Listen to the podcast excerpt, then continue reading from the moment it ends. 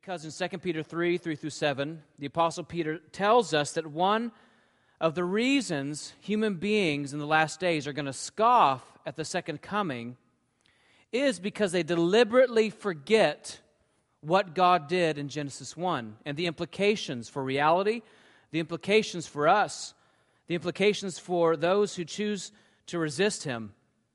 And he says that there's a direct correlation between a scoffing spirit concerning the second coming of Christ and a wicked lifestyle of following evil desires. That if we don't take the day of the Lord and the Messiah's second coming seriously, that it, it leads to slothfulness in our hearts. At best, at worst, it leads to out and out rebellion against Him if we continue to harden our hearts over time and indulge in sin.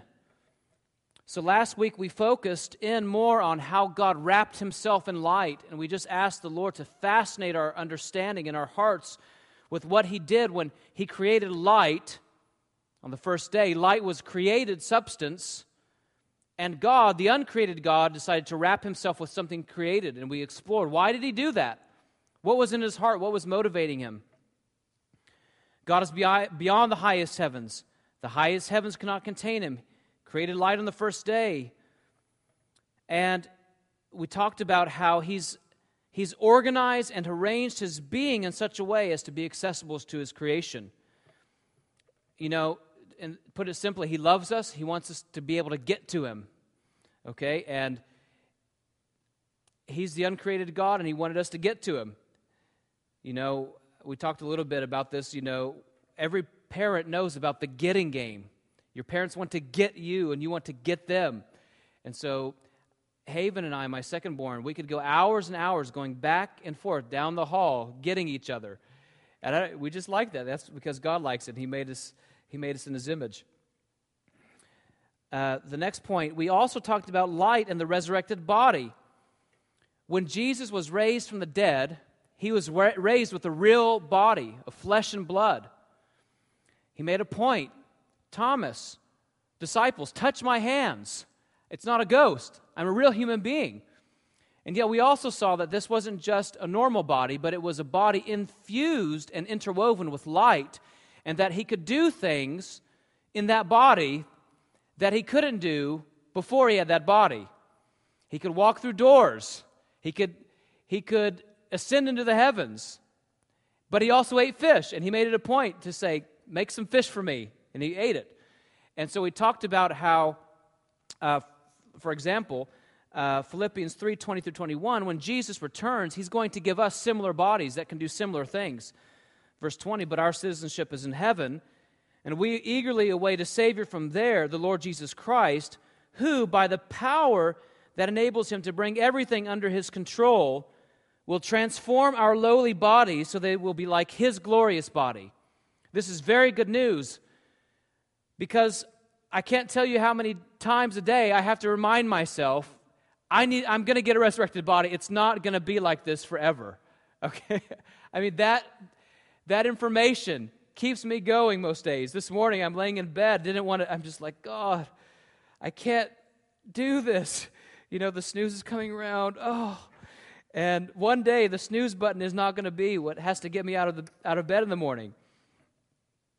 Matthew 13, uh, this is one of my favorite passages. You know, when Jesus comes back, he's going to establish his kingdom. Verse 43, it says that the righteous will shine like the sun in the kingdom of their Father. Because, as it says, I think it's in Luke 20, that, that we're sons and daughters of God because we're sons of the resurrection. Jesus says it point blank that God lives forever, and therefore, if we're his sons and daughters made in his image, then we have to live forever. So we're sons and daughters by virtue of the fact that we're sons and daughters of the re- resurrection. I believe that's in Luke 20. Romans 8 18. I consider that our present sufferings are not worth comparing with the glory that will be revealed in us.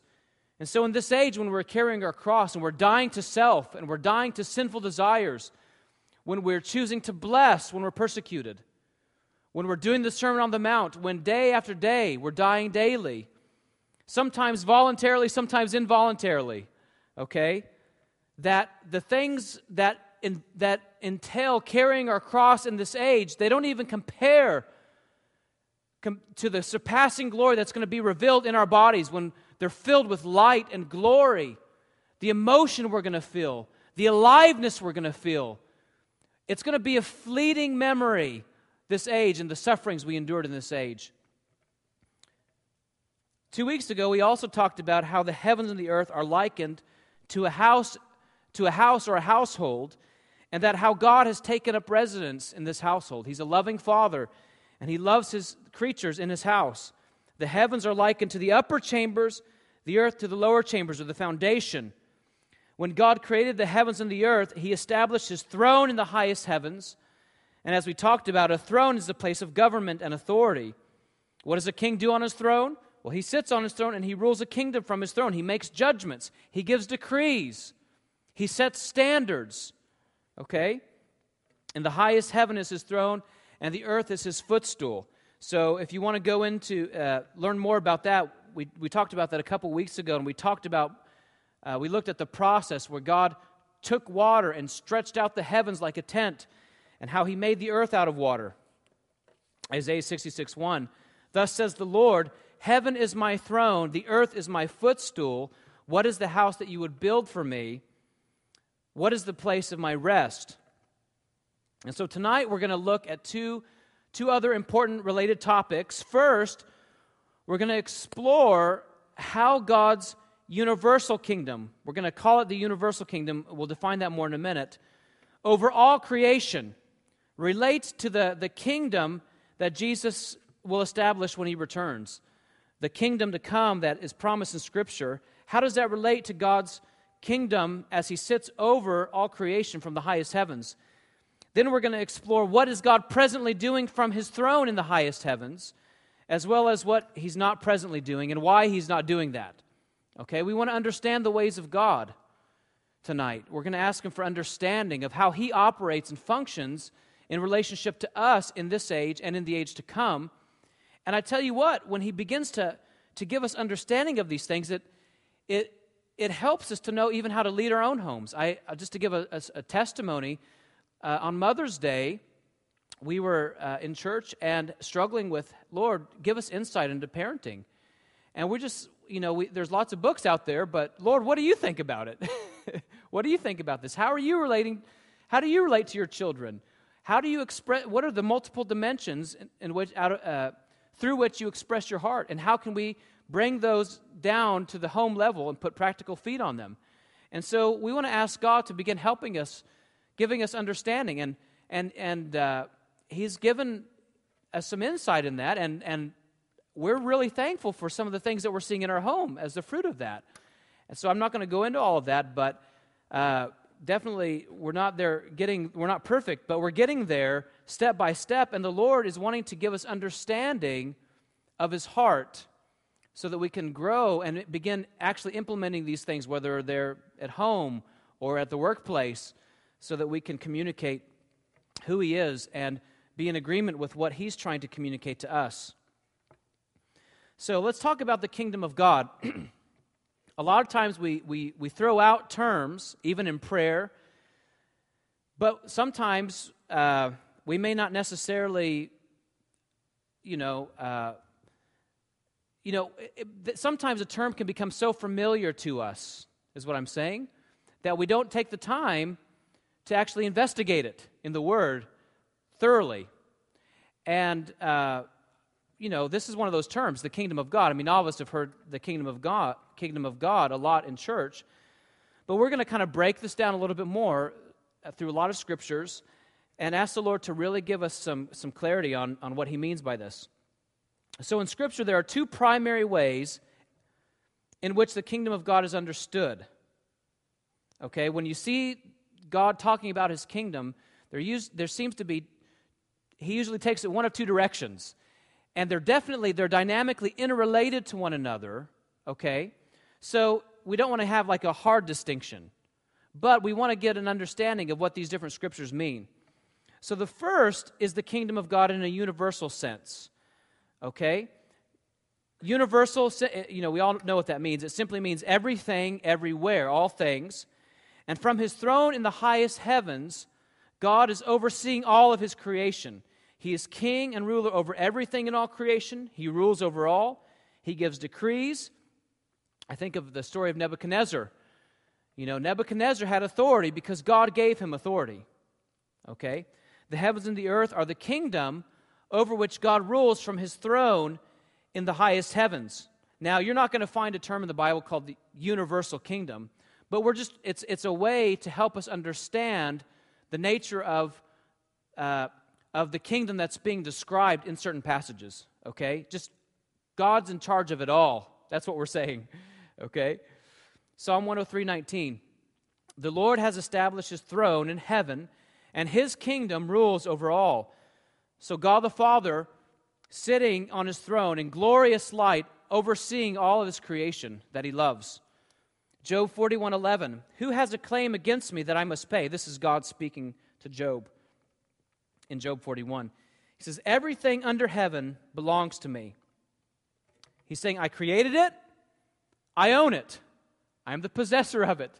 I give it to whom I will, and I take it back from whom I will. It's a fundamental point that we need to understand because part of the scoffing spirit related to Genesis 1 is no, you didn't. We scoff at God that He is the one that actually has authority and power over the heavens and the earth. We think we do. We've got to get that fundamental truth straight, okay? To really relate to God well. It doesn't, it doesn't really work. Life doesn't really work if we, if we don't have that basic foundation in place.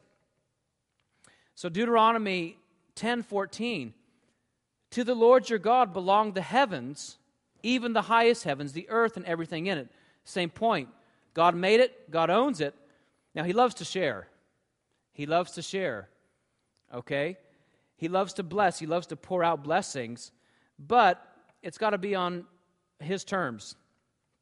First Chronicles 29, 10 through 11, this is King David. David praised the Lord in the presence of the whole assembly, saying, Praise be to you, O Lord, God of our father Israel, from everlasting to everlasting. Yours, O Lord, is the greatness and the power and the glory and the majesty and the splendor. For everything in heaven and earth is yours. Yours, O Lord, is the kingdom. You are exalted as head over all. So, whose is the kingdom? According to David, the Lord's. Who is exalted as head over all, us or God? Okay? Now, you start to see why Peter says that a scoffing spirit is related to deliberately for, deliberate forgetting of Genesis 1 because some of those foundational truths which make reality and existence actually work the way God wants it to work have to be in place there in our understanding.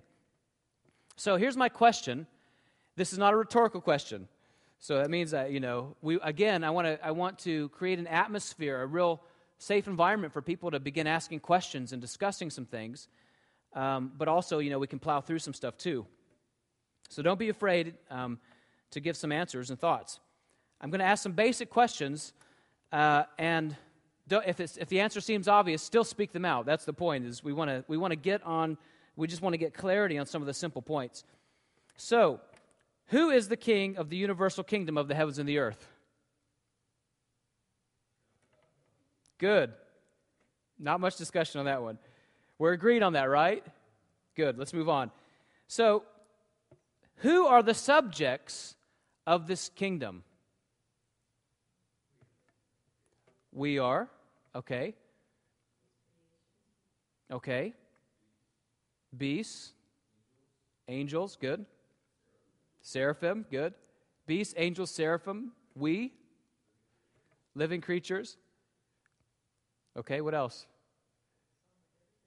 Sounds everything. Now, what? Okay, what about uh, the wicked? Are they part of the universal kingdom? Okay. What about the righteous? good, good. Good.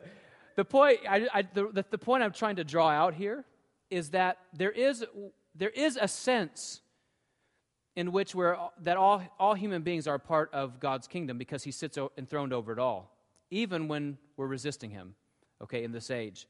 So is that clear? Okay?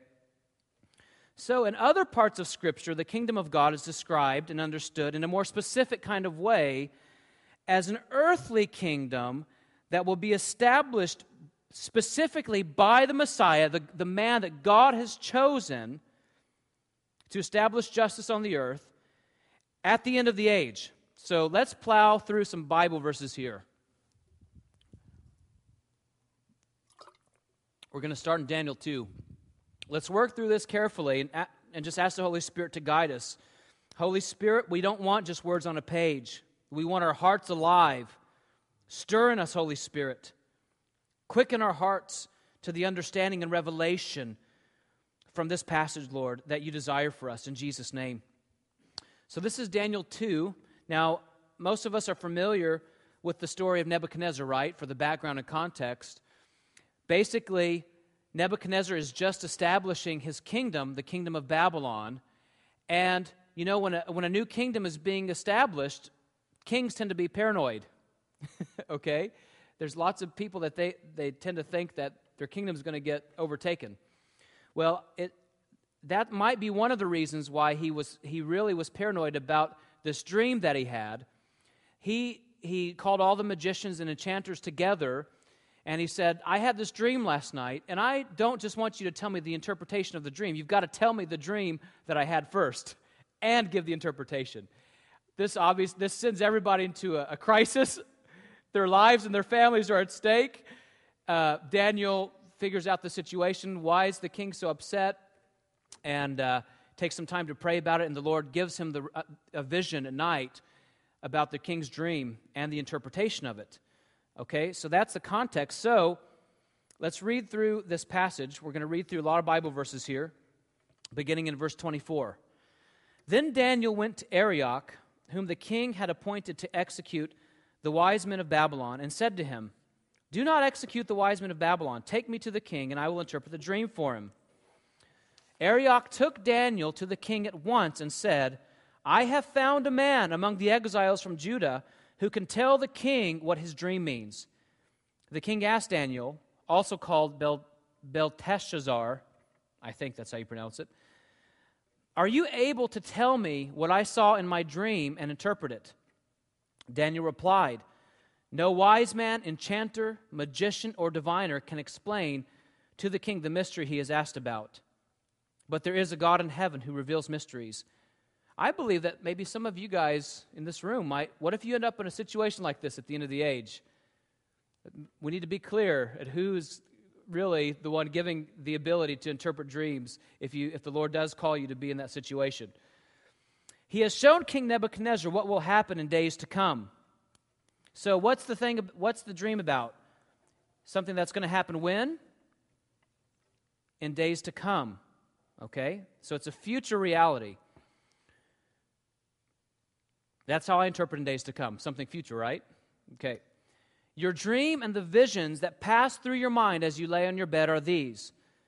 Verse 29 As you were lay, lying there, O king, your mind turned to things to come. So again, a future reality is being described here.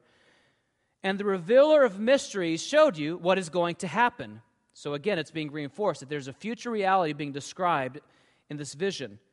As for me, this mystery has been revealed to me, not because I have greater wisdom than any other living men, but so that you, O king, may know the interpretation, that you may understand what went through your mind. And the reason Nebuchadnezzar needed to understand this was because he needed to repent and be humble before God.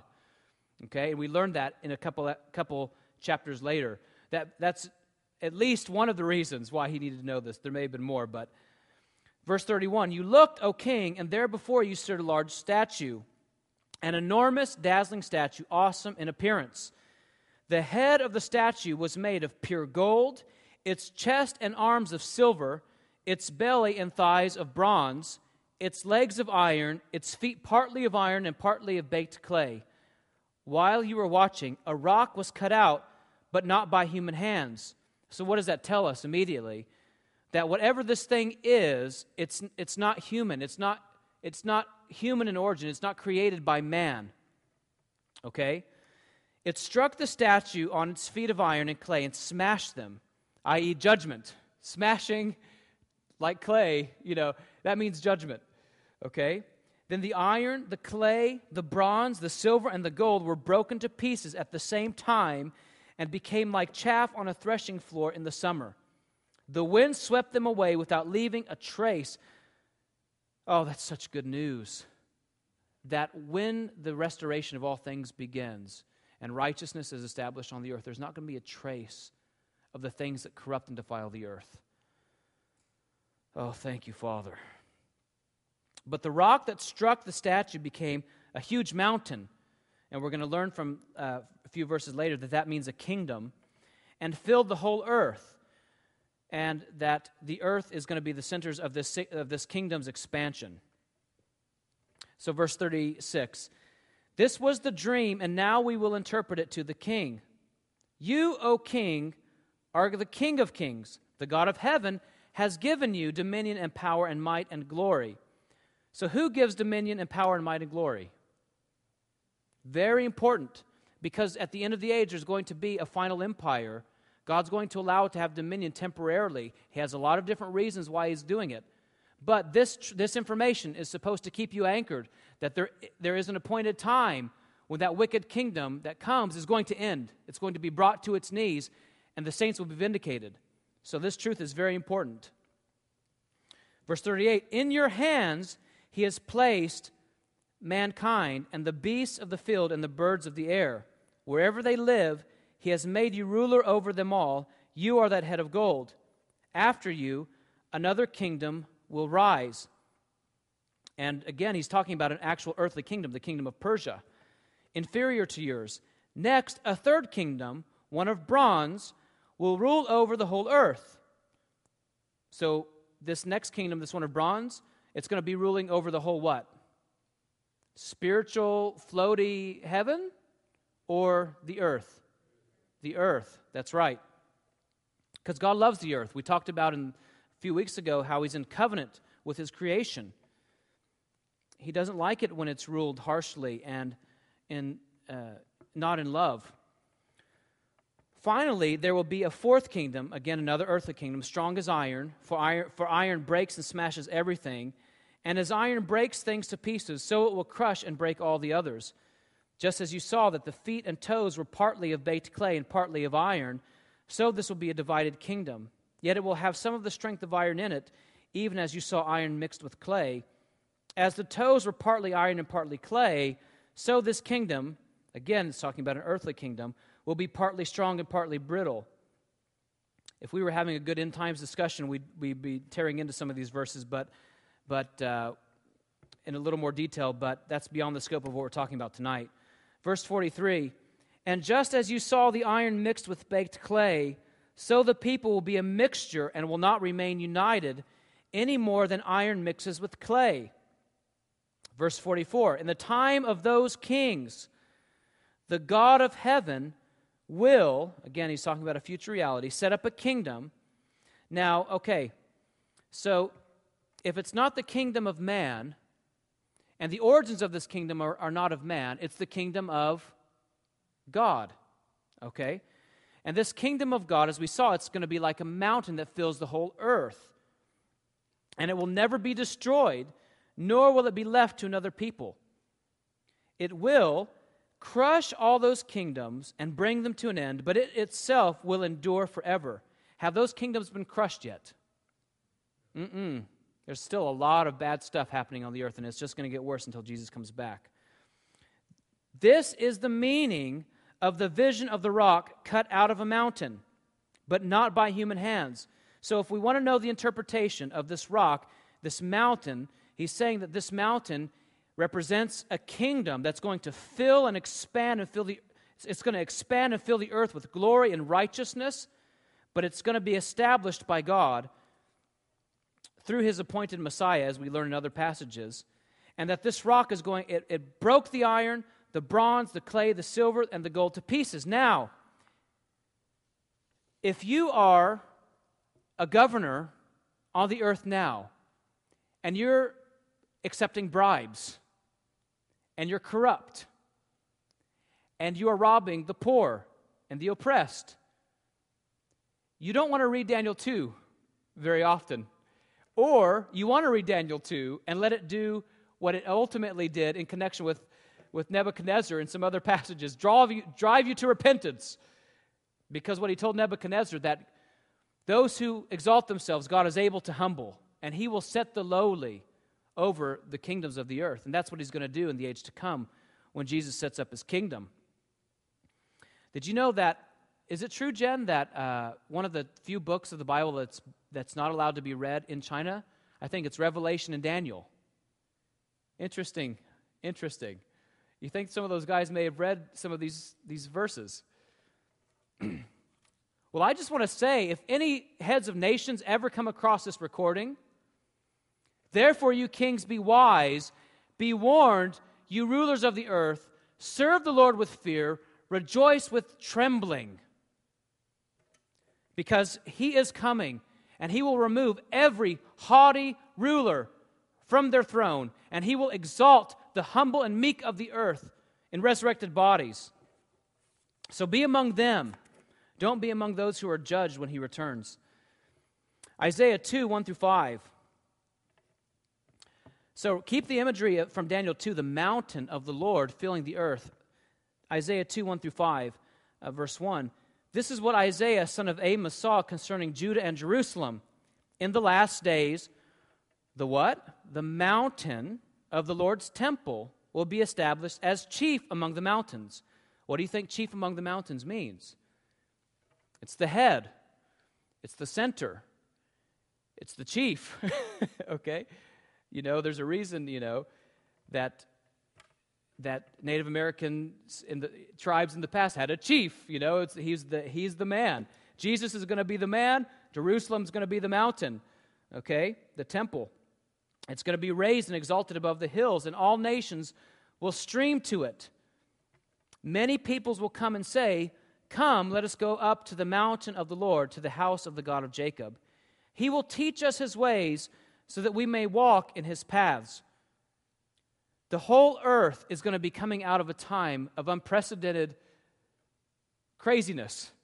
They're going to need answers. There's going to be a man on a throne in Jerusalem who has the answers. How do we live righteously? How do we govern ourselves? How do we, how do we bring blessing and well being to others rather than curses and destruction? Okay? Those are going to be the questions that are hot on everybody's heart because we just saw the fruit of what our sin does in its fullest measure, okay, in the years leading up to Jesus' second coming. The law will go out from Zion, the word of the Lord from Jerusalem.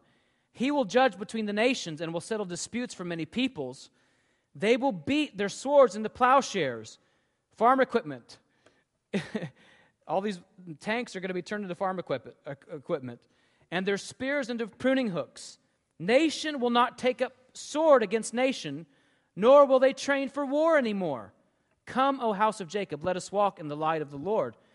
And the reason that admonishment is given to Israel is because they have a very high calling and they, this is their destiny that Israel is going to be a place from which the whole earth is renewed and restored. And Israel was having such a hard time with idols and false gods. And so they're saying, Israel, God saying, Israel, in light of this calling uh, on Jerusalem and the nation, walk in the light of the Lord. Don't turn to idols so that you can enter into it when it actually arrives in human history. Isaiah 9, 1 through 7. Nevertheless, there will be no more gloom for those who are in distress. In the past, he humbled the land of Zebulun and the land of Naphtali, but in the future, he will honor Galilee of the Gentiles. Matthew quotes this in his gospel. Jesus walking among, the, uh, walking in Galilee. By the way of the sea along the Jordan, the people walking in darkness have seen a great light. On those living in the land of the shadow of death, a light has dawned. Think about last week's message light dawning on those living where? In the land of the shadow of death. That's good news. We're not going to be stuck in the grave. You have enlarged the nation.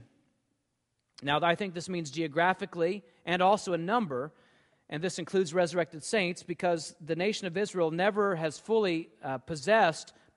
They got really close when Solomon was king, But I don't even think, even during his reign, they got the full measure of what God promised him, uh, the nation. Um, so God's going to enlarge the nation. It's going to increase their joy. If you look in some amazing passages, Isaiah 40, 49, 66, Daniel 12, 13. In Daniel 12, 13, Daniel's told that he's going to rest, but that at the end of days, he's going to rise up from the grave to receive his allotted inheritance. That Daniel still has an inheritance in the land of Israel, and that he's going to receive it.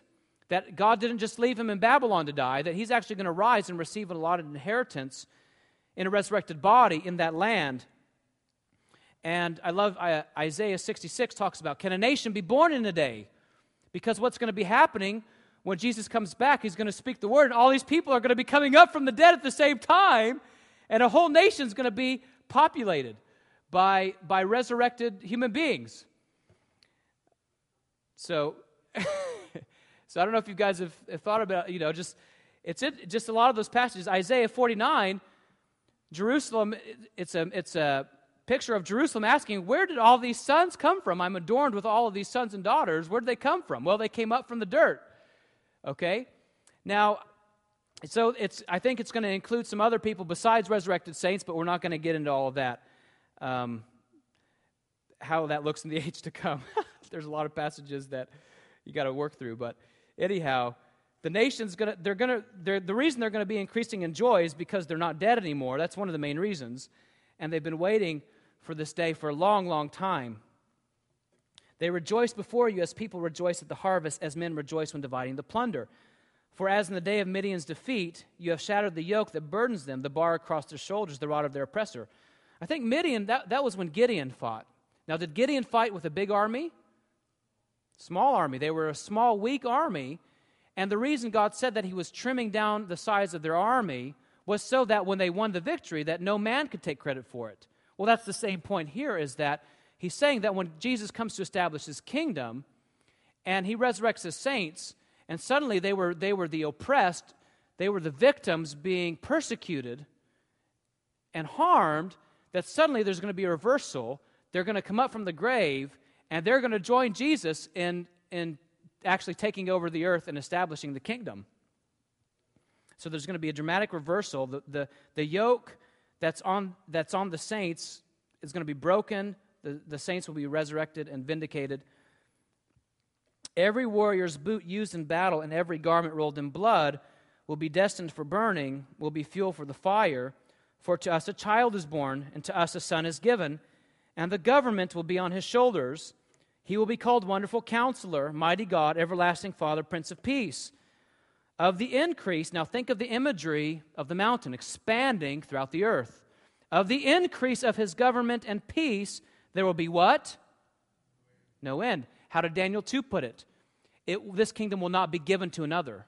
That this kingdom is going to go on and on and on and on, and the light's going to keep flowing, and, the, and just the glory and the worship's going to keep going and going, and we're going to keep eating fish because Jesus, he liked fish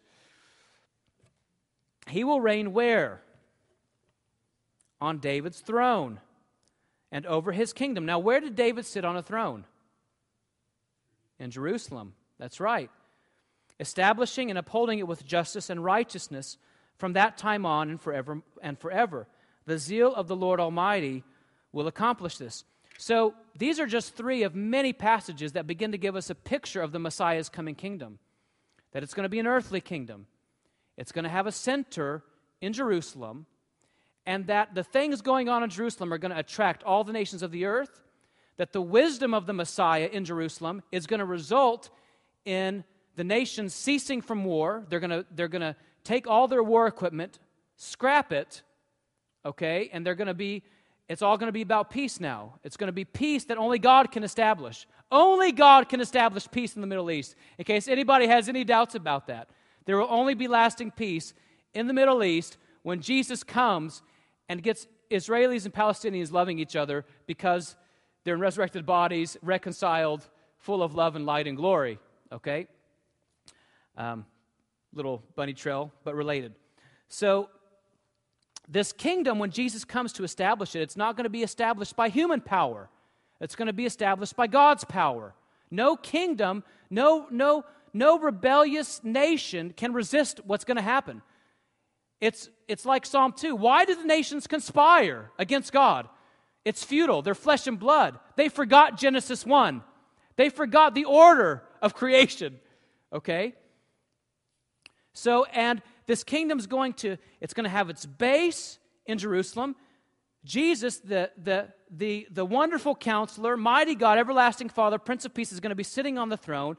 The law is going to be going out from Jerusalem, filling the nations of the earth. And as that happens, the glory of God is going to cover the entire earth, and wickedness will be removed, and there's not going to be any more curse on the ground, and all of these beautiful things. But this is God's program to redeem the earth. Romans 8 says that the creation groans, it longs, it's waiting for the sons of God to be revealed. Well, when are they revealed? They're revealed in the resurrection. Why, does, why, are, why is the creation groaning for that? Because when the sons of God come up from the grave, they're not going to corrupt the earth anymore. They're going to they're going to steward it in love and bring it back to a place of restoration and wholeness under Jesus' leadership. Okay? So it's an earthly kingdom. So, again, Scripture describes the kingdom of God in two senses. So here's my question Which one of those is the kingdom of God? The earthly kingdom that's coming, that's still future, or the universal kingdom over which that God oversees from the highest heavens on his throne. Which one's the kingdom of God? Yeah, it's both. Now, are those two kingdoms dynamically related? Of course they are. Okay? But we want to get understanding of when the scripture, what's, which one it's trying, which dimension it's trying to highlight that, with, with, which, with each one and why it's doing that. So, first, the universal kingdom, just to summarize, we're saying God rules over the heavens and the earth, presently from his throne in the highest heavens, over all creation. Okay, and we're going to talk in a little bit about how he's ruling. Okay, how he's ruling. Second, and why he's ruling that way. Second, the future kingdom of the Messiah on the earth. This kingdom awaits a future establishment in context to God's judgment of the earth. Remember Daniel 2 that when this kingdom comes, it's going to crush all those other kingdoms. So it's an eschatological kingdom that, that occurs at the second coming. It's at the end of the age when all rebellion will be crushed. And we know this kingdom hasn't been established yet because rebellion has not been crushed yet. This kingdom, still talking about the Messiah's kingdom, my friend uh, John Harrigan calls it the Messianic kingdom. So, whatever you want, G, the, the kingdom of the Messiah, the Messianic kingdom, however you want to call it, this kingdom will have its governmental headquarters in Jerusalem. Jesus the Messiah will sit on David's throne in Jerusalem and rule the earth in righteousness from there. Both are the kingdom of God in an important sense. So, here's a question Which one of these, the universal kingdom or the Messiah's future earthly kingdom, are we a part of simply by virtue of the fact that we were created by God and are therefore a part of his creation? Right, the universal, right? Okay. Now, we talked about this, so we don't need to, we don't need to go into this much. Who is a part of the universal kingdom in this wicked, evil age? Well, obviously, the righteous, the wicked animals, everything in all creation is part of God's kingdom in that sense. So now, um, I don't have the question. Uh, it's okay. Let me. I have it. The question I have is, um, I don't have it on here, but the, the question I want to ask you guys is which of these two requires repentance and faith to be included in it, to be a part of it, have a place in it?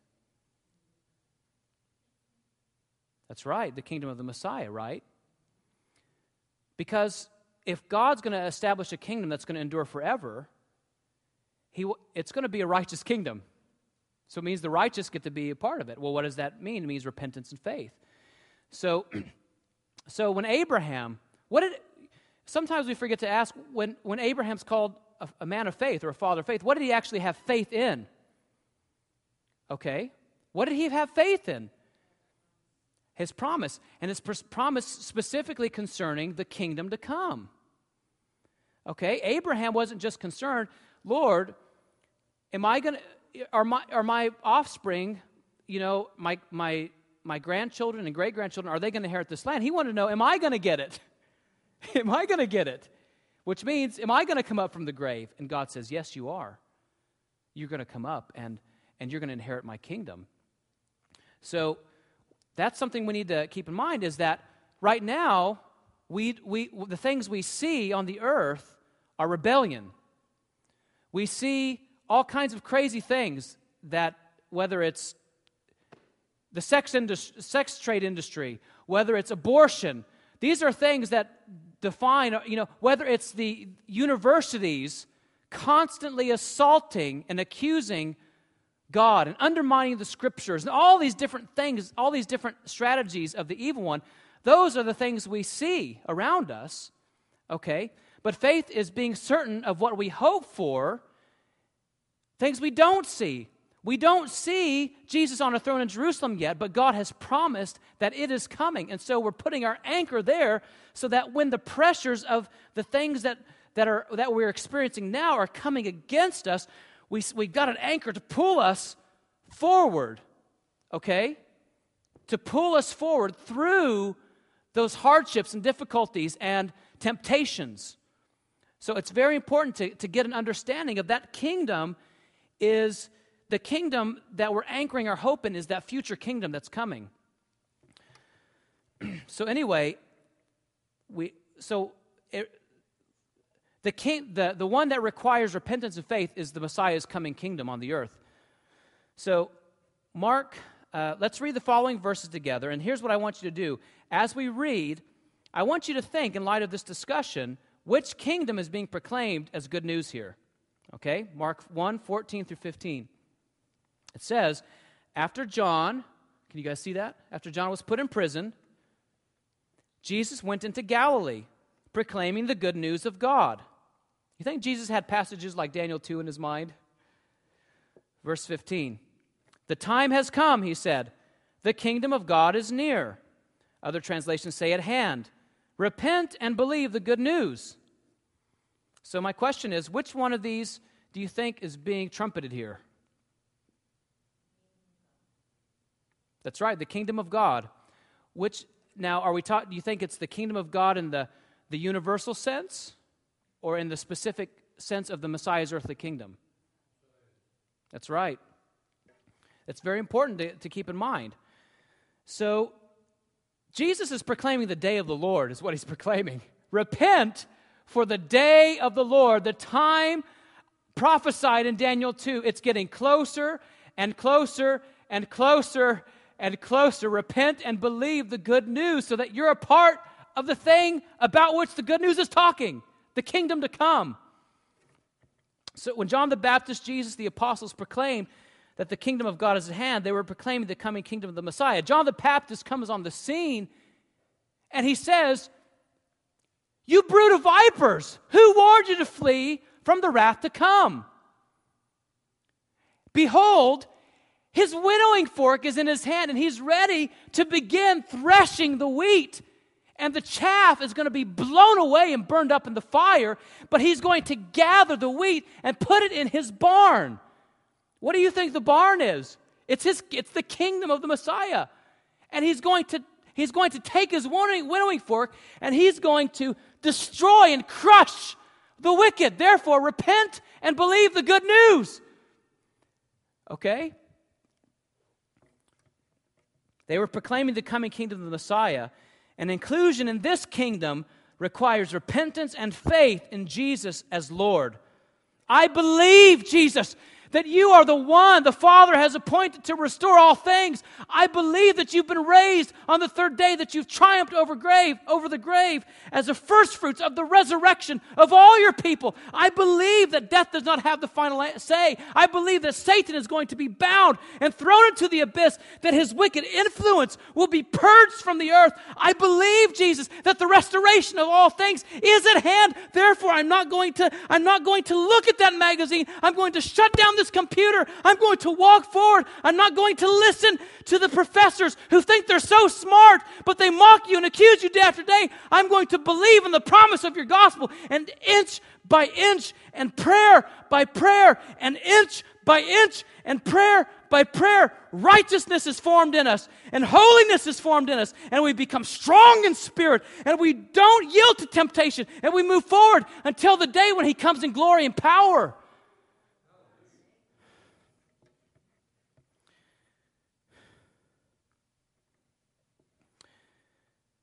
I need a drink of water.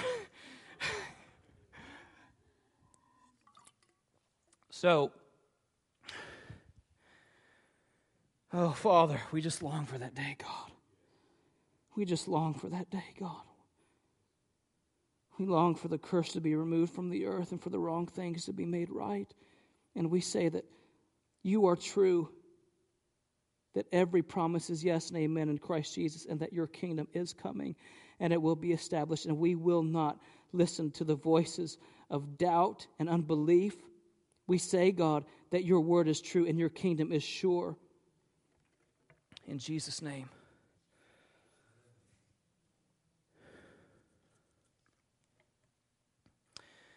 So, we saw from Daniel 2 that the Messiah's kingdom will be established in the day of the Lord when God will crush all rebellious earthly kingdoms and blow them away like the chaff. Several hundred years even before the Messiah showed up on the scene the first time, the prophets Isaiah, you guys can go read some of these passages on your own. Just and just when you read those passages, realize that Isaiah, Ezekiel, and Joel and Obadiah and Zephaniah, they weren't stupid. A lot of times I'm serious. A lot of times you go to seminary and you hear all this stuff. I, whatever, I'm, not going to get into soapbox, but a lot of times the, the, the old saints of the Old Testament end up looking really stupid, okay, like cavemen. Like they don't, like they didn't really have any concept of the Messiah or the day of the Lord.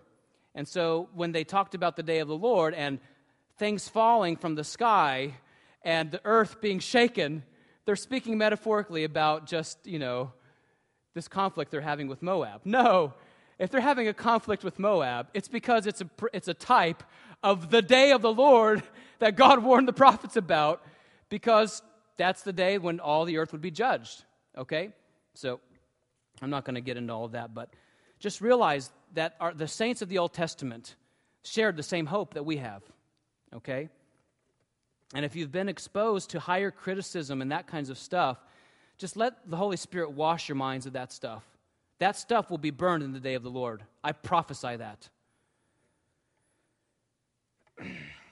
Jesus understood his message about the kingdom of God being at hand in the same way, a statement of urgency, irrespective of when the end of the age actually arrives in history. So, Zephaniah, the great day of the Lord is near, near and coming quickly. He's talking about the great day of the Lord at the end of the age. Okay? It's near and it's coming quickly. Now, Zephaniah is prophesying this hundreds of years even before Jesus said the day of the kingdom of God's at hand. Okay? So the point is that it's always urgent. We always have to live as if it's at hand, like it, that Matthew 24 could begin unfolding tomorrow. Listen, the cry on the day of the Lord will be bitter, the shouting of the warrior there. That day will be a day of wrath, a day of distress and anguish, a day of trouble and ruin, a day of darkness and gloom, a day of clouds and blackness, a day of trumpet and battle cry against the fortified cities and against the corner towers.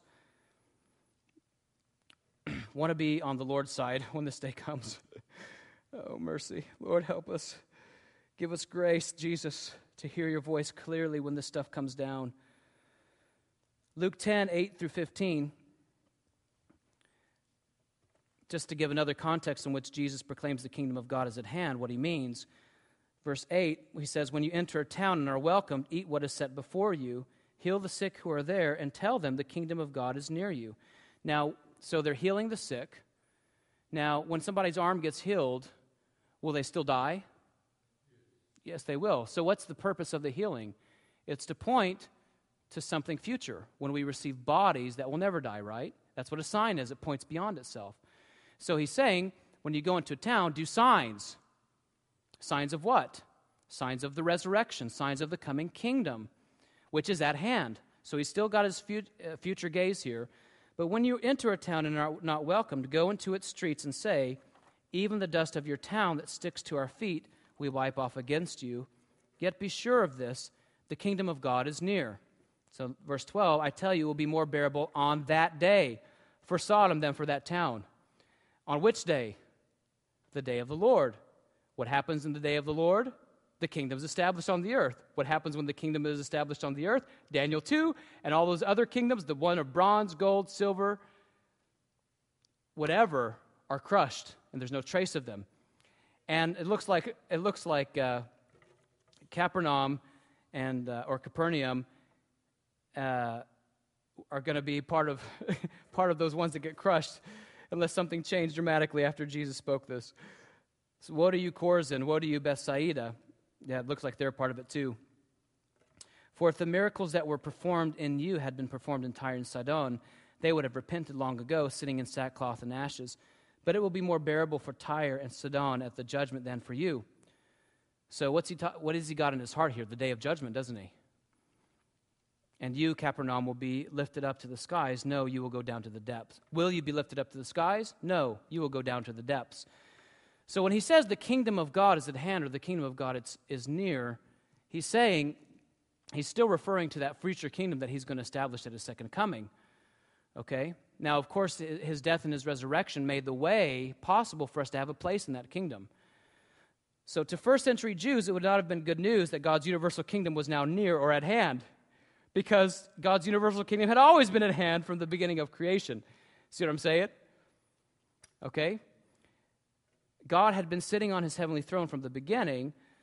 Let, so, you know, Jesus says, Matthew 6, he teaches us how to pray, let your kingdom come. It, it really it doesn't have any real significant meaning if we're talking about the universal kingdom because it is already here. Now, of course, they're dynamically related. Jesus is at the Father's right hand at present until the day when God sends him back to crush all of his enemies under his feet. But their hope was the coming kingdom of the Messiah to be established at the end of the age, and this too is our blessed hope. Let's read from Titus 2 11 through 14. For the grace of God that brings salvation has appeared to all men. It teaches us to say no to ungodliness and worldly passions. I tell you what, you want motivation to say no to the flesh? Keep this kingdom in, in the forefront of your consciousness all day, every day, and the basis on which we, uh, or who's going to be a part of that kingdom. There's not going to be any sexual immorality in the age to come. Therefore, don't indulge in it now. Resist it. Get accountability partners. Fast, pray, Seek God, lean into the grace of the Holy Spirit, press in, say no. There's going to be no pride in the age to come. There's going to be no pride in the Messiah's kingdom. Therefore, say no to it now. Say no. Do you see how, how the message of the kingdom is inherently motivational when we understand it the way the scriptures teach it? It's to drive us in righteousness, drive us in obedience, motivate us when, when the enemy comes in like a flood to, to start quoting those Bible verses and to resist him by the power of, our, of the Holy Spirit. It teaches us to live self controlled, upright, and godly lives in this present age. Why? Because only the self controlled and only the upright and only the godly will inherit the age to come. Verse 13 While we wait for the blessed hope, the glorious appearing of our great God and Savior, Jesus Christ. I really like when I've, you know, if my back, you know, I hurt my back a couple weeks ago. If my back gets healed, I'm going to be really happy about that. I'm going to love God a lot. Okay? But if I, my back gets healed, sometimes, I, you know, I'll be thankful for it, but I might go and, and, and vomit from the flu like a couple weeks later. You know, my hope is in the day that God fixes my body permanently. See what I'm saying? I can expect God to move in power. I can expect Him to move in signs and wonders. I want to press in for that because it adds credibility to our witness. But my hope is unwavering because it's anchored in what God, because I want it to be anchored in the things that God wants it to be anchored in. Okay? In a kingdom that never perishes, spoils, or fades, that's to come. The blessed hope, the glorious appearing of our great God and Savior Jesus Christ who gave himself for us to redeem us from all wickedness and to purify for himself a people that are his very own, eager to do what is good. next point. Therefore, when God created the heavens and the earth, uh, these became part of his kingdom. Sorry, uh, uh, misprint there in my notes. The point is, God created the heavens and the earth. All creation is a part of his kingdom. God has authority over his, God has authority over his kingdom. He is seated on a throne in the highest heavens. God is seated over the heavens and the earth as king. He has all authority and power over the heavens and the earth. God's kingdom over all creation is his universal kingdom. He rules over everything from his throne in the highest heavens. Part of that kingdom is in rebellion against God. We talked about that when we talked about uh, we talked about the heavens and the part of the heavens that are in rebellion against him, and obviously the earth is in rebellion against him as well. But God's being patient with the human rebels. It would be, again, we used this analogy a few weeks back, it would be as if Oregon or Wyoming were to rebel against the United States government. Okay, so if we want to liken the United States government to the universal kingdom, I know analogies break down, but just because Oregon thinks it is on its own, it wouldn't really mean that. You know, if Oregon suddenly says, we want to secede from the Union, we're going to do our own thing, you know, then the U.S. has a really big army and a lot of power and a lot of strength. They say, absolutely not, you're not going to do that. And uh, if need be, they'll go in there and take it by force to make sure that doesn't happen. That's what was ha- that actually did happen in the Civil War when the southern states tried to secede. And the difference is that God, God loves the people in Oregon. You know, the U.S. government probably would just go in and do it. God actually cares about the people in Oregon and doesn't want them to be squelched under his tanks. He's got, God's got a lot of tanks, a lot of angels, a lot of power. He can, he's got the power to do this thing. And so there's a reason he's not using it right now, and we're going to talk about that. But, uh, but the means, if you, so if you think of Oregon as the earth in rebellion against God, you think of the U.S. government as the universal kingdom, so to speak, just to help us get a grip on this. The messianic kingdom is the instrument whereby God brings Oregon back into the union. Does that make sense? Okay, and, establish, and, and, and begins to enforce his will on earth as it is in heaven. So let's go to the next point. The universal kingdom and the Messiah's coming kingdom are dynamically related. The Son, now see this, when you start trying to work out the relationship in detail, it gets kind of hard because our minds are, are mush and finite. The Son, the second person of the Trinity, is the eternal Word of God who has always existed. So the Son's always been around, the eternal Word of God, even before the world was created. And before he was incarnate in Jesus, he was he played a role in ruling the creation. You know, obviously, you know, it says all things are upheld and sustained in him. When he became flesh, the word became Jesus of Nazareth. Jesus, the God man, has been raised to the Father's right hand. And so, when has the second person of the Trinity not ever been a part of ruling? He's always been part of ruling in some sense, but only since Jesus has he been ruling as, in the sen- some sense, with the universal kingdom as the God man. So, you know what I'm saying? It's your mind can start to how does this all work? You know, but but the point is that Jesus now, as a man, he's fully God, he's fully man. He's been seated at the right hand of the Father. And think of King David. King David was the type of the Messiah to come. When Samuel went to King David's went to Bethlehem, and he uh, and and you guys know the some you know, we know the story. You know his son, all the the sons went through. None of them were the were God's choice. So he says, uh, do you have another? Yes, there's one out in the fields. They bring David in. And what does Samuel do? He anoints him with oil, right? He anoints him with oil. So at that point, um, when he's anointed with oil, he's pretty much ensured the kingship, isn't he?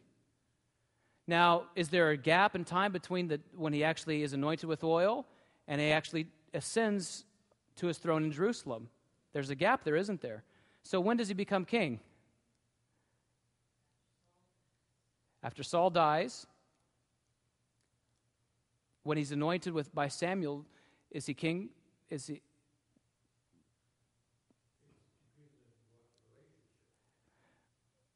Right. That's a good point. I mean, that's what we're trying to get at is that is that he's anointed as king, And it says, I mean, people come up to him in several parts of his life. We know that God's appointed you as king over Israel before he's actually like sitting on the throne. So there's a certainty of his, king, his kingship is ensured, and it's certain. So I'm just I'm saying that David's a good example of the type of Jesus. You know, when he was raised from the dead in power, he was anointed as he's the king. All what did he say, Matthew 28? All authority in heaven and on earth has what? Has been given to me. That's right. So he's sitting at the Father's right hand. And yet, when you go to Jerusalem today, who's sitting on David's throne right now? It's not Jesus. I guarantee that. It's not Jesus. And so there is a dimension of that that is still remaining to be fulfilled. Does that make sense? I like the David analogy because it's kind of, you know, it, it, gives me a way to think about how is it that Jesus has all authority in heaven and on earth. So he's sitting at the Father's right hand. He's playing a role in agreement with the way God is governing the universe, the, his universal kingdom over all creation. And yet, when Jesus comes back to enforce the kingdom of God on the earth, he's going to be sitting on David's actual throne. I like uh, the way it happened with David with the, the anointing, and then, the, then he sat on his throne later on. So, any questions at this point? Comments? Thoughts?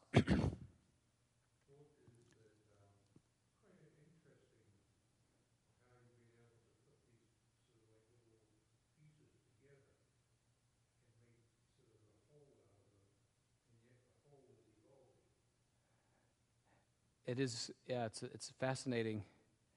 The kingdom of God is vast, isn't it? Thoughts? Well, that's good. that's good because we all want to end up there. So, so let's buckle our seatbelts because we're going to talk about what God's presently doing on his heavenly throne and what he's going to do. And this should cause us to well, swell up with thanksgiving and gratefulness, but also, also to tremble in our hearts. What God is presently doing on his heavenly throne. So now we're going, uh, let's think more in terms of the universal kingdom, uh, at least on the front end of this. When we read scripture, we need to ask the Holy Spirit to give us insight as to which kingdom is being talked about. Again, not a sharp dichotomy. If you start doing a sharp dichotomy, everything kind of gets messed up. But just uh, help, it's, it's helpful for us to categorize these in, in this kind of way, just to, to really understand, you know, when Daniel is talking about a kingdom that's coming to fill the whole earth and crush other kingdoms, he's talking about an earthly kingdom that's to be established at the end of the age. That it's helpful to just to know that that's the grid that he has when we're reading that chapter. What are we actually supposed to have faith in? We talked about this. What did Abraham have faith in? He had his faith in a kingdom that's to come to be established on the earth at the end when Jesus comes back. Point B confusion on this topic can sometimes lead to disappointment concerning what we expect God to do and not do in this age. Who's ever been disappointed with God, if you were honest? I've been disappointed. You know, something that you really expected Him to do, He didn't do it that way. And you hear some sermon on the kingdom, and it really throws you for a loop because you're doing all the stuff and it's not happening. Okay, I'm just giving you some examples of things that have happened with me. And then you start exploring some of these things and you realize that there's more variables at play than sometimes we realize. Okay? I don't want to have a heart that's offended at God. And the reality is that a, a, a biblical understanding of the kingdom actually works against offense when we, when we truly enter into it, and it, gives, it causes us to really love God and be thankful. So, we're going to look into why that is. A wrong understanding on this topic can obscure the goodness of the Father's heart. Tell me which one of these is a good father? The father who is patient with their children, or the father that lashes out quickly in anger against their children? Patient. Which one would you like as your father? Let's ask it that way. Okay? That's right. Okay. Which one of these is a good father? The father who, uh, who, who warns and encourages and coaches and expresses their intention, or the one who doesn't ever give any expression of their attention or any warning, but just suddenly lashes out with no No warning whatsoever. A. Who wants, who wants A? Okay, now, if you're a father and you've got a big mess in your house called, you've got 10 children, half of them are living lives that make the house work. Half of them are living lives that completely derail the thing and result in fights and arguments and beating and hitting. Okay? Which father is a good father? The father that says, I'm going to put an end to that in September. okay? I'm giving you time. Those of you who are not submitting to my statutes and my decrees as a father of my home, or the father that says, I'm just going to let this mess go on forever. Which one's the good father? That's right. So, so think about the different dynamics here that are, we're, we're using to define a good father. There's a, there, one part of it is the long suffering, patience. We all want that. And that's the tension we all struggle with as parents, isn't it? Is when am I being too heavy on my children? When am I being too light? And I've struggled with that all the time. Just when, when am I being too strong? When am I not being strong enough? And then, you know, Emily and I, we always talk about how we have a jacked up child list that we're, you know, inner heal, it's, or an inner healing list is what I'm trying to say. Like, we just say, well, okay, she's going to need inner healing for that one, that one, that one. Maybe if we keep a list on the front end, when the time for inner healing actually arrives, it'll be a better process, you know. I don't know. I mean, I can't tell you how many times, but it drives you to prayer. And so we want to ask God, God, how do you father us, and how does this actually relate to your kingdom, to this age, the next, and the age to come? And then even begin integrating some of these insights into our own homes. But anyhow, so so here's my question: Keeping those those things in mind, you know, so, it, confusion on these issues. Some people, a little confusion, a little pain from their past plus an onslaught of the enemy and deception has led some to even become so offended that they, le- they leave the faith, okay, over what they think God should do and what He's not doing, these kinds of questions. So these are important issues. Just, they're justice issues. For example, what about all the injustice in the world? If the kingdom of God is at hand, if you're thinking the universal kingdom here, why is there human trafficking? Why are little girls being kidnapped out of villages by wicked men and used and abused. Okay? Why are, how many babies have been aborted in the U.S. in the last 50 years? What is it? 40 million? 50 million? That's a lot, that's a lot of bloodshed. You know, if, if the blood, if the ground was crying out because of Abel's blood, okay, think about what the ground is crying out right now after all these millennia of this kind of bloodshed.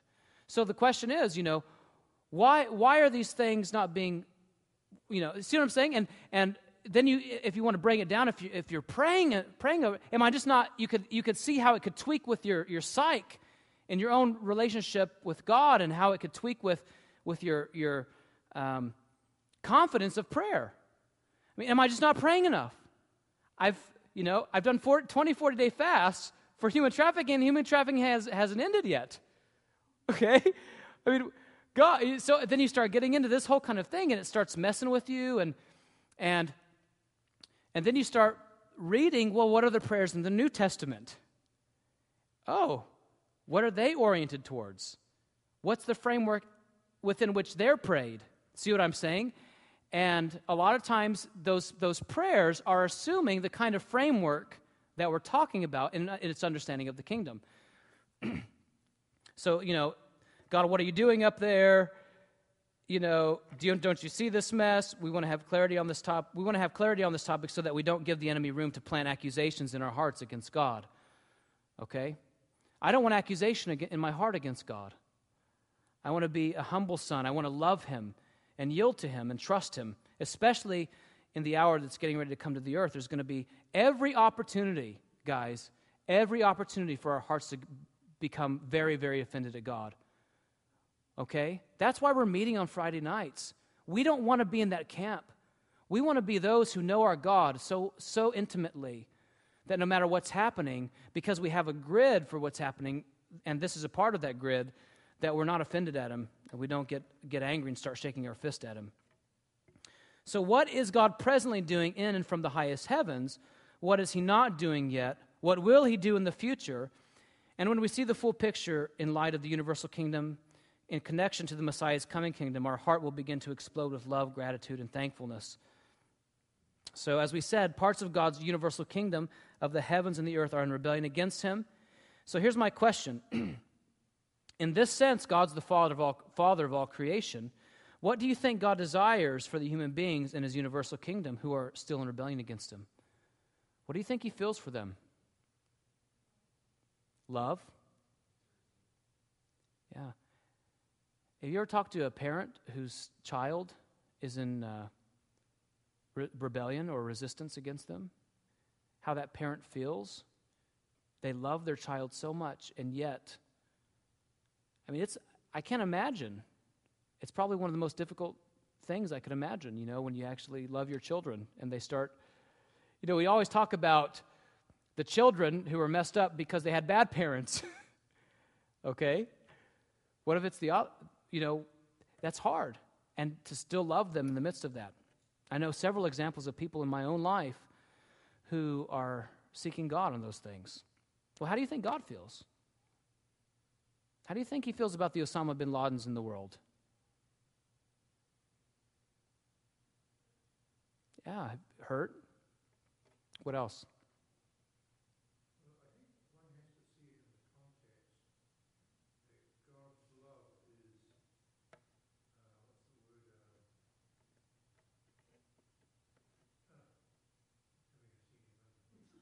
Uh, uh, oh, that's okay.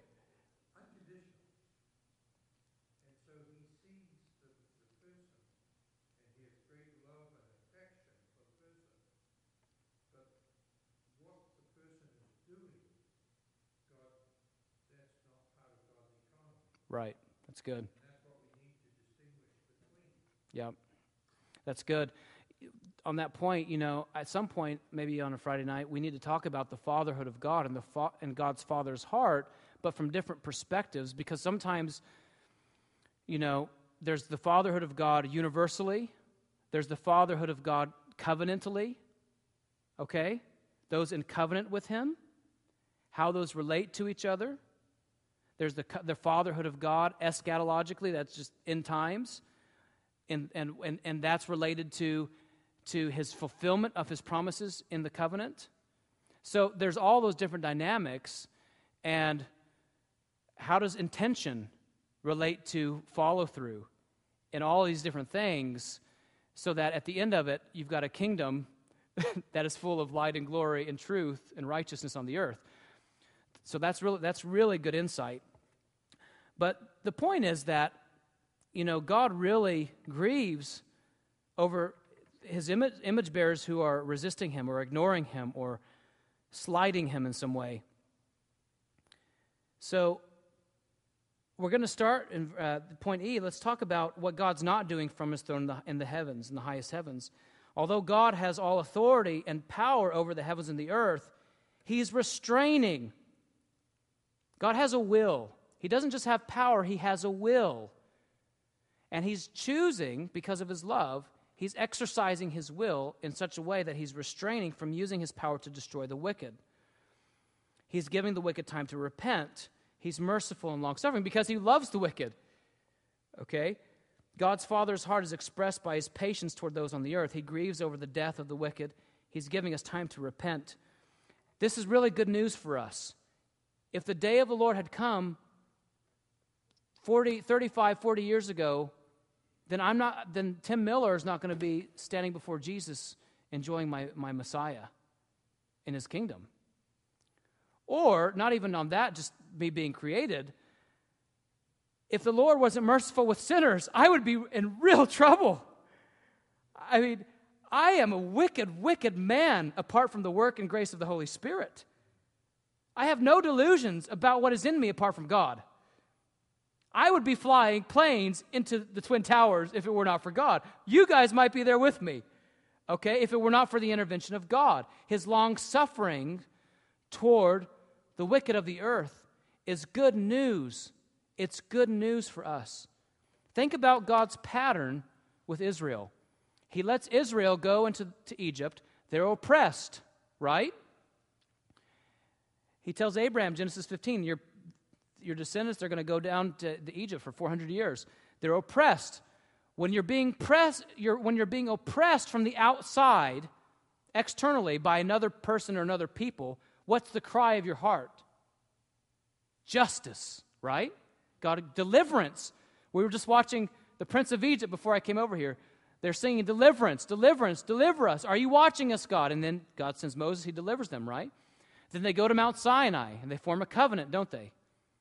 Okay? Suddenly, in Mount Sinai, God's standards and his laws are revealed, aren't they? This is how I feel about the poor, the alien. Love me, love your neighbor. Okay? So they, they now they're in a covenant with God, and suddenly they're in the land, and they know God's heart. They've received justice. They've, been, they've received the embodiment of justice now on Mount, on uh, Mount Sinai. And what happens? They're now expected to abide by it. And what happens in the land? They fall short, don't they? They, oh my goodness, I keep wanting to go after these gods. Oh my goodness, I, I'm having all these problems. I'm, they're, not, they're not able to meet that standard of justice, are they?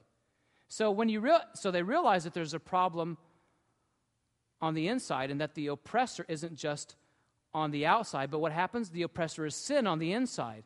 Now, what, when, you, when you realize that the oppressor is on the inside, what's your cry? Is it justice? It's mercy. It's mercy, isn't it? And so what happens? They're kicked out of the land because they weren't able. It, it, I'm talking about the Jews. They were kicked out of the land because they fell short of the standard of justice. And then the Messiah comes with what?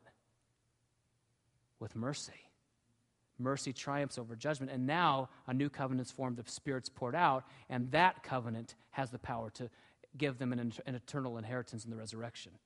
And so at the end of the age, you've got the whole thing flipped on its head, where now the people of God are going to be oppressed, and instead of crying for judgment and justice on our oppressors, we're going to be crying out for what?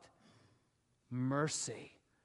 Mercy mercy. And that's when Jesus comes back, is when our witness is a cry for mercy on the wicked rather than judgment on the wicked up to the point of the end. And, and the earth still doesn't respond. That's when the curtain closes. See, that, see how that, that, that goes? So, anyhow, so for second, let's read some of these, just a couple passages here. 2 Peter 3 9. The Lord is not slow in keeping his promise, as some understand slowness he is patient with you, not wanting anyone to perish, but everyone to come to repentance. He says, you know, people are scoffing, where is this coming? He promised. He says, the Lord's, he's not slow in the same way that some understand slowness. No, he's patient and long suffering with us, not wanting anyone to perish, wanting the Muslims and the Buddhists and the sat- satanic ritually abused. Uh, abu- I mean, he's wanting the whole gamut the secular atheists, the homosexuals, the, the, everybody, okay? He's wanting, he's patient and long suffering with human beings, and he wants to give them time to repent. And that's good news because we're all in that category. Ezekiel 33, 10 through 11. Say to them, As surely as I live, declares the sovereign Lord, I take no pleasure in the death of the wicked. Does God take pleasure in the death of the wicked? No. No, he doesn't but rather that they turn from their ways and live. What does God want? He wants the wicked to turn so that they live. Turn. Turn from your evil ways. Why will you die, O house of Israel? You don't have to die. All you got to do is repent and believe in me. Live in righteousness, walk in obedience by my spirit. You don't have to die. Okay? so that if you want to know why God is not is not destroying human traffickers right now, it's because a big part of the reason is he loves human traffickers. Okay? And as hard and emotional as issues like that are, he loves the mother who killed her baby. And he's giving her time to repent. Now, it may be that God does answer your prayers and you'll hear you'll, he'll, he'll answer your prayer and he'll shut this place down or, or that place down or, or there'll be an abortion clinic where you hear stories of, of the holy spirit speaking to mothers and they, they leave and so the lord's giving you signs and tokens to continue praying okay He's giving those signs and tokens. And, and, but you're not going to get burnt out in prayer thinking that you're going to end the whole industry before Jesus comes back. See what I'm saying? You can really say, you, this is what I'm talking about. You want to you want to you want to be in agreement with where the scriptures, the way the, the, the rules of the game, the pieces of the game, so that you begin directing your prayers for the salvation of the tra- human traffickers too. Because God, God may see, who, I don't know how it all works. I don't know if God's looking out over 20 different people and five of them have hardened their hearts to the point where they're beyond salvation. God knows their heart. I don't know, you know. And maybe He says, okay, because they're at that state, I'm just going to take them out. He might do that. Okay? But there's still 15 that there might be the slightest chance. Okay? And maybe he work I don't see th- those are complex dynamics I don't understand. But we want to know God's heart in the midst of it so that we don't become disillusioned because these things are going to really ramp up and we're going to see answers to our prayers. But you want but you really want to anchor those prayers in the that's why we really encourage reading praying the New Testament prayers. Because those New Testament prayers are anchored in the things that we're talking about in terms of preparing the bride for the kingdom to come, letting the word run swiftly so that the human trafficker gets saved, those kinds of things. Okay? Because if you're praying, God, come and judge, come and judge the wicked, come and judge, God's saying, No, I'm restraining from judging the wicked. I'll do that later. I've an appointed time for that, but let's pray for the salvation of the wicked right now. You can kind of, your prayer life can really get messed up. Jack with your mind a little bit. Uh, point F. However, though God is restraining from the day of wrath, God is actively taking note. He's not passive on his throne, he's actively taking note of everything that happens on the earth. God is looking down from heaven on the earth. His eyes see all. When God created the heavens, he put a sea of glass before his throne. Glass is transparent and clear. You can see through glass. That's the point. God is looking through the glass at the earth. He sees everything we do, think, or say. He knows all of our motives, and one day these will all be exposed for all to see. And this is a key part of the gospel, Paul says. This, we're going to stand before the Lord, and, and everything's going to be exposed. And uh, this, is, this should cause us to tremble, is the point. Revelation 4 6. Also before the throne, there was what looked like a sea of glass, clear as crystal. So picture God's throne there's a sea of glass, and he sees right through it. And he's observing and noting everything that happens on the earth. Hebrews 4:13 Nothing in all creation is hidden. God is not deaf to the voice of that little girl who is being used and abused in Thailand. He is not deaf to it. We've got to get that straight. He is not deaf to it. He is not deaf to that baby in the mother's womb suffocating by whatever they're injecting in the womb. Okay? He is not deaf to it, he is not passive, he's grieving over it. But he loves the mama who's letting it happen enough to restrain from giving her what she deserves in that moment. Okay? God is not deaf to your cry when people maliciously slander you without reason and you choose to respond as Jesus did in love and bless your enemies. He's not deaf. Okay? He sees it all through that sea of glass. Everything is uncovered. It's all laid bare before the eyes of him to whom we must give an account and we will give an account. Romans 2:16 says, "This will take place on the day when God will judge men's secrets through Jesus Christ, as my gospel declares." Guys, when we proclaim the gospel, a key aspect of the gospel, the apostle Paul says, is the knowledge that God sees all, he will hold us accountable to all our motives, our thoughts, our intentions. That knowledge is supposed to drive us forward by the grace of the Holy Spirit in love and righteousness. The knowledge that one day I'm going to give an account. We've got to get this part of the gospel back into the pulpits. Okay? It's got to be a core part of the gospel. We are going to give an account of our lives. God is looking down from his throne in the heavens. He is watching and observing what we are going to do with the hearts he put in us. We didn't give ourselves hearts, we didn't create ourselves. He made them. We're going to read that in a second. We will love him. Will we will love him with all of our hearts? Will we? We're this little flock that we are tonight. Will we love him with all of our hearts? Will we obey him? Will we harden our hearts toward him and disobey him? Will we scoff at what God says he will do in the day of judgment? Or will we let the fear of the Lord drive us to righteousness and a life of self sacrificial love, following Jesus' example? God is carefully watching and observing the hearts of all mankind. He is considering everything we do and say, He is examining our motives. When Jesus returns, all of us will give an account of our lives before God. Psalm 33, verse 13 From heaven the Lord looks down and sees all mankind. He's not passive up there, He's watching. From His dwelling place, He watches all who live on earth.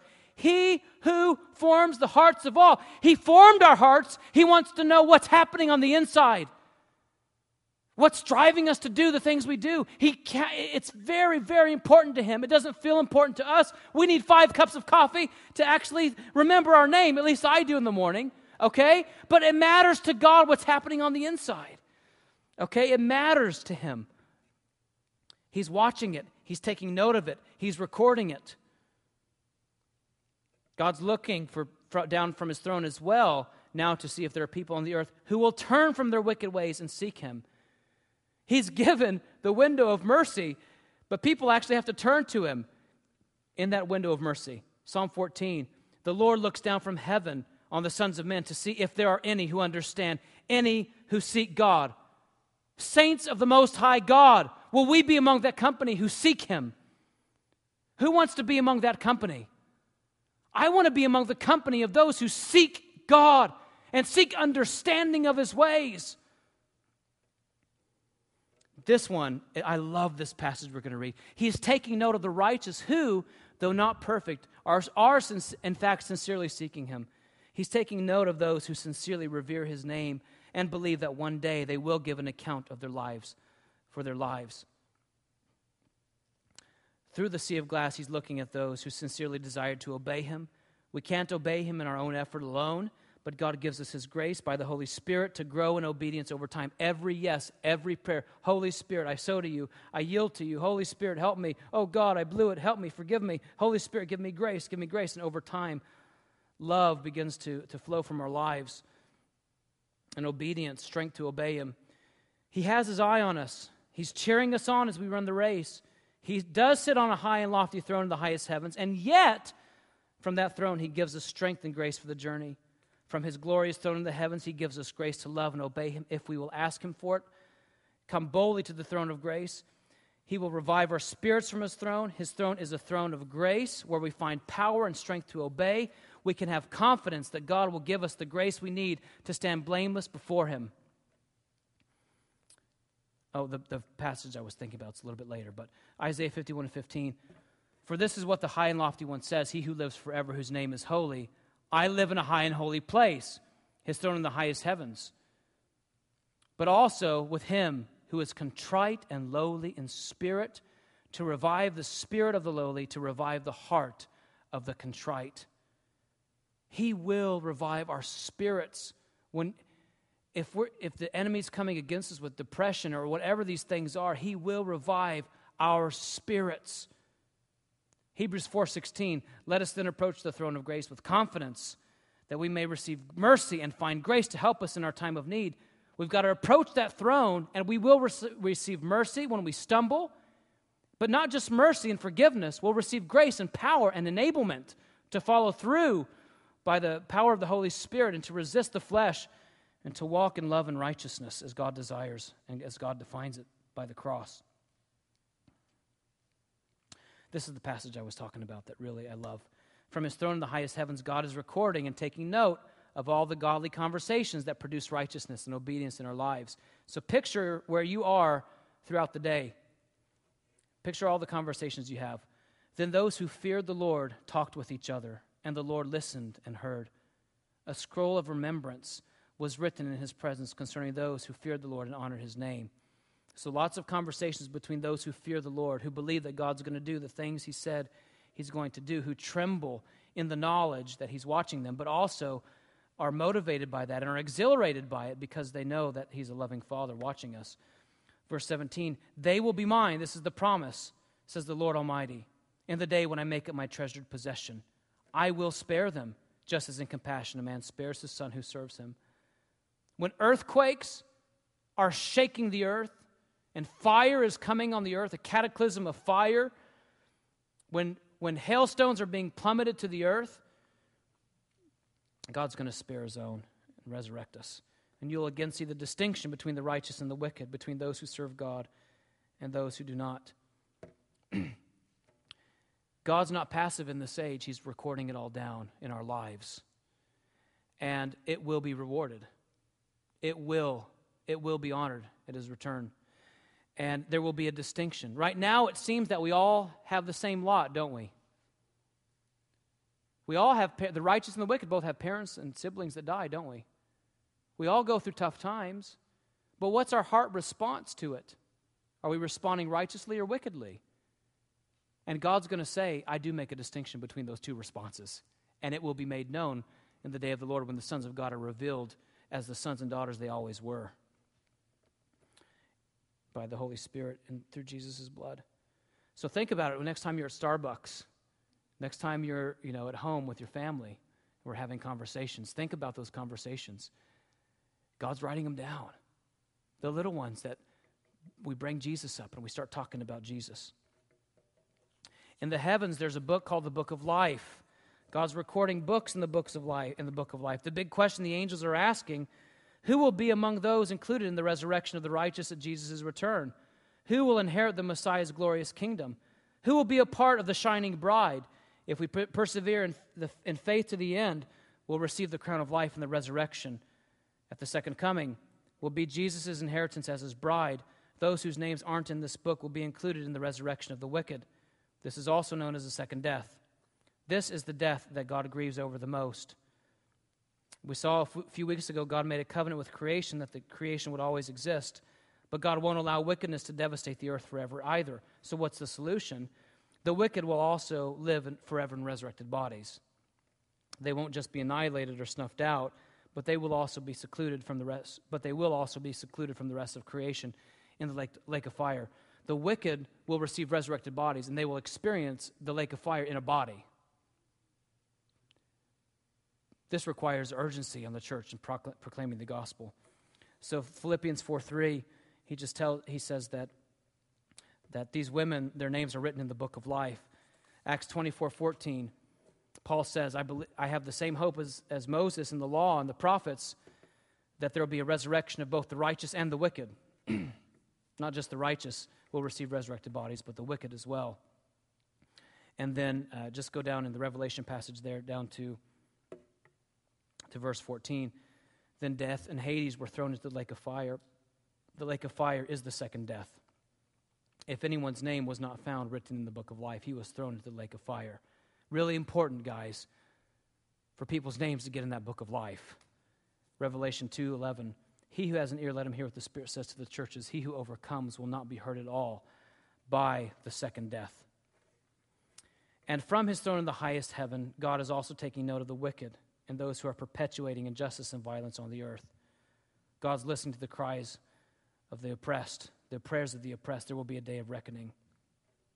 Just want to read. Uh, Psalm 11. The Lord is in his holy temple, the Lord is on his heavenly throne. He observes the sons of men, his eyes examine them. Richie, I'm going to have you go ahead and come up. The Lord examines the righteous, but the wicked and those who love violence his soul hates. And I think that, like Terry was saying, you know, when we're thinking hate, think about covenantally too, that God's, God's, uh, but I'm, there's definitely God has deep emotion and hatred for sin and wickedness. But uh, the wicked, when, when God fulfills his covenant, are going to be on the bad side of that. On the wicked, he will rain fiery coals and burning sulfur. A scorching wind will be their lot. For the Lord is righteous. He loves justice. Upright men will see his face. And uh, on the wicked, verse 6, on the wicked, he will rain fiery coals and burning sulfur. Friends, the day of the Lord's at hand. The kingdom of God's at hand. The restoration of all things is at hand. The hour of judgment is at hand. He is going to rain burning coals and fiery sulfur on Playboy. He's going to rain burning coals and firing, fiery sulfur, fiery coals and burning sulfur on the, maf- the mafia, organized crime, governments that don't repent. He's a good father. He's been patient, but it's got to come to an end at some time. He's going to burn those billboards that defile our eyes when we drive with fire. His winnowing fork is in his hand.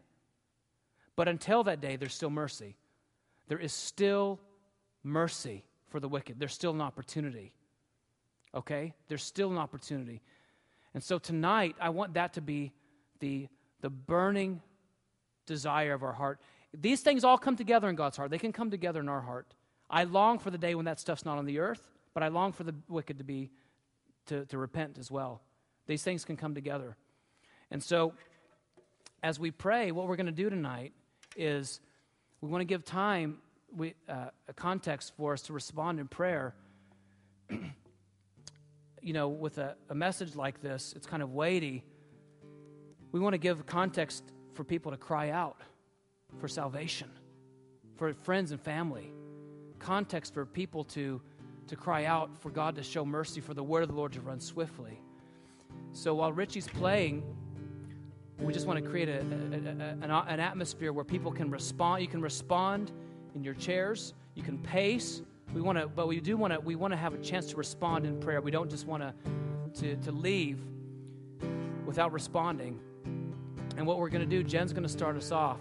We're going to move into a time of for about 15, 20 minutes here of, of prayer together.